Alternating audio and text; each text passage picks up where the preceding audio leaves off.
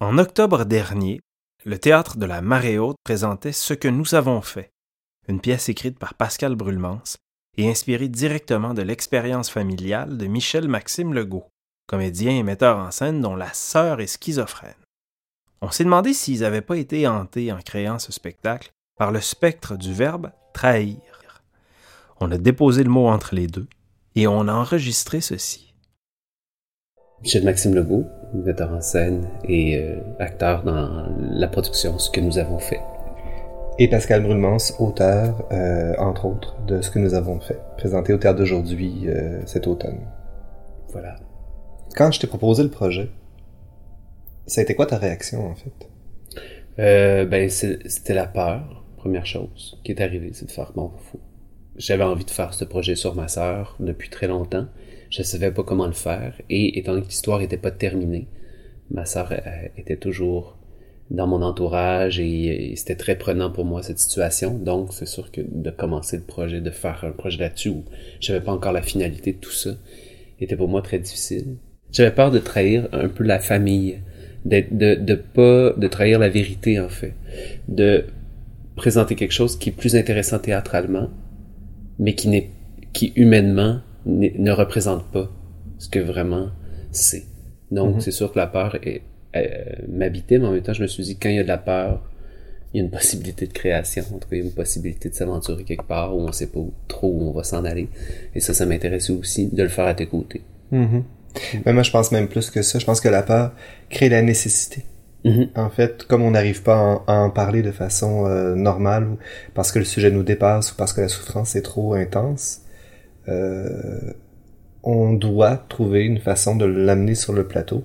Et c'est ce que j'appelle la démarche artistique, en fait. Mhm. Quelque chose de condensé aussi dans la souffrance qu'on présente.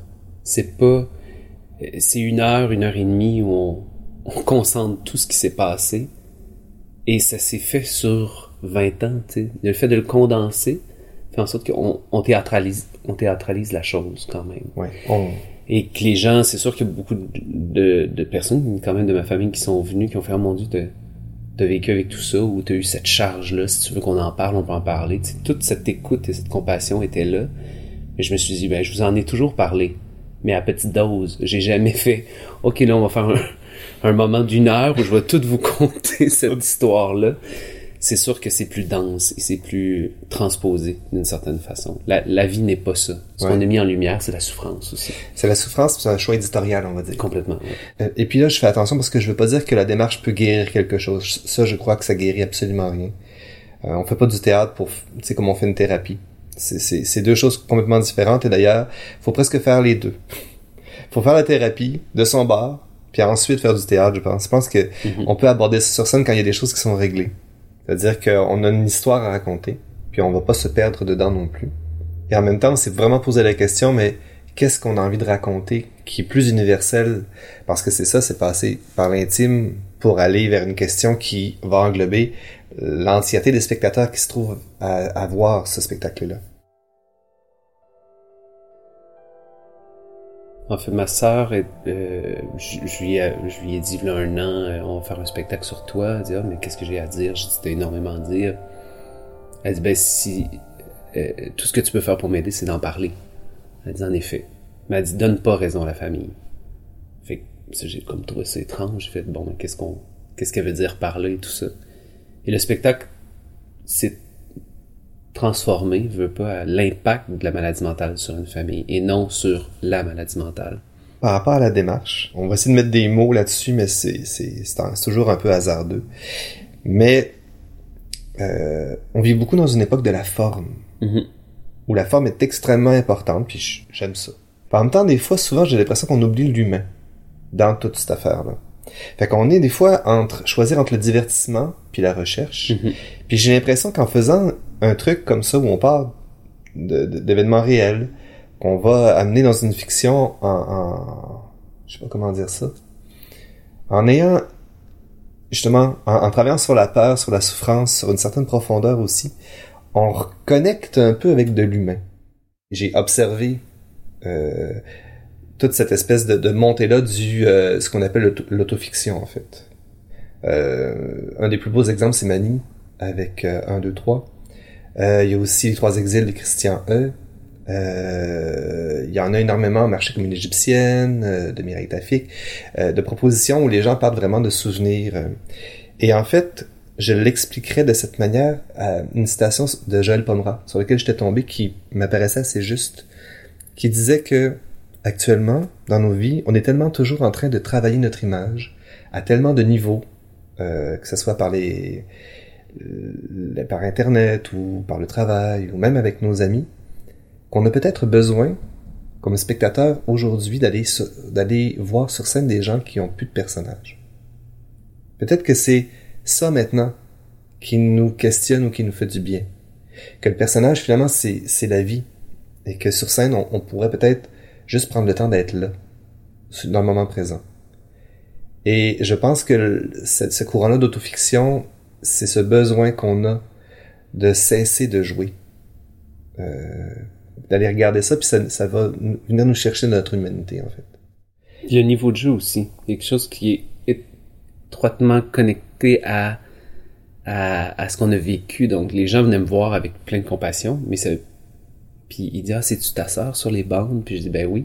Mais il y avait quand même le doute en me posant la question, est-ce que c'était ta Mhm. sœur sur les bandes? Il disait, ok, est-ce que c'est sa vraie histoire?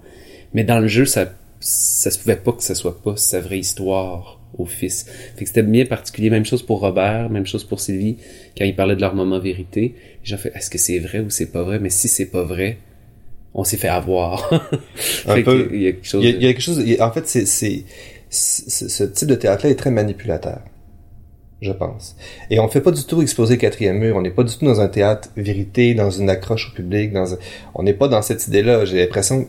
Puis il y a quelqu'un qui avait dit cette image-là que j'aimais beaucoup, c'est que d'essayer de prendre le quatrième mur puis de l'apporter derrière le spectateur pour les englober dans ce qu'on est en train de faire.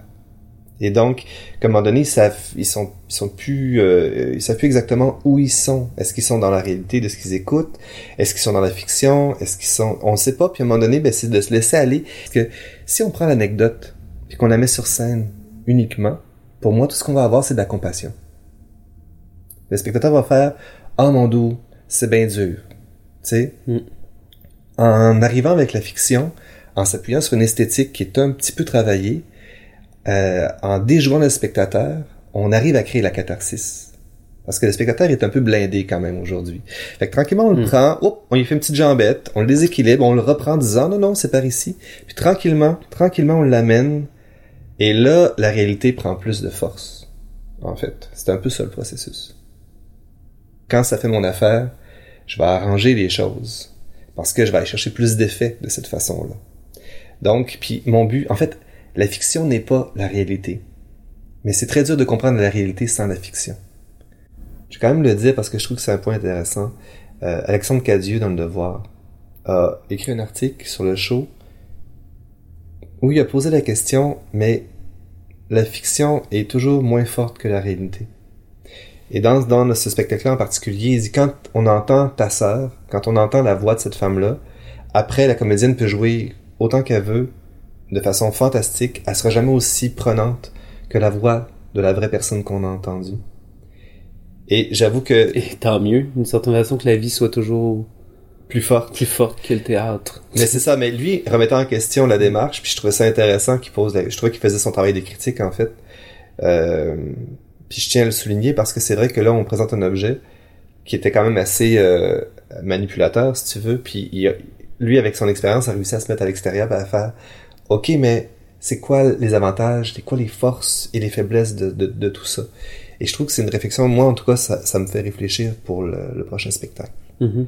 de me dire ok euh, est-ce qu'on été au bout de ça d'une certaine façon de cette euh, puis je vais revenir au est-ce qu'on été au bout de la trahison est-ce que là est-ce que là on n'est pas en train justement de parce que moi je vais parler pour moi je suis pas en train moi-même de trahir la démarche puis euh, ça me pose la question quoi faire après ça? On vous rassure, Pascal Brûlement, c'est un créateur en questionnement et en ébullition constante. Chaque projet est une source de renouvellement pour lui. Mais on pouvait pas terminer cette rencontre sans savoir si, finalement, la sœur de Michel Maxime Legault avait vu le spectacle. Elle pouvait pas se déplacer pour venir voir le spectacle. Mais elle a toujours été comme présente par elle s'informait, elle se demandait où, on en était. J'ai fait une captation, je lui on va, on va l'écouter ensemble. Euh, je sais pas qu'est-ce que ça va être, je sais pas que ça va être quoi sa réaction. Et très intelligente, c'est une fille qui, qui je pense aurait la sensibilité en voyant le spectacle de voir que c'est une transposition, que c'est pas non plus, c'est pas sa vie qui est sur scène, c'est plus euh, une vision, puis même un des fils qui est venu voir la, la, la pièce a dit son fils à elle son fils à elle qui a dit ben c'est ta vision et je la trouve très juste mais c'est sûr que si si j'avais fait un spectacle sur ma mère ça aurait été autre chose.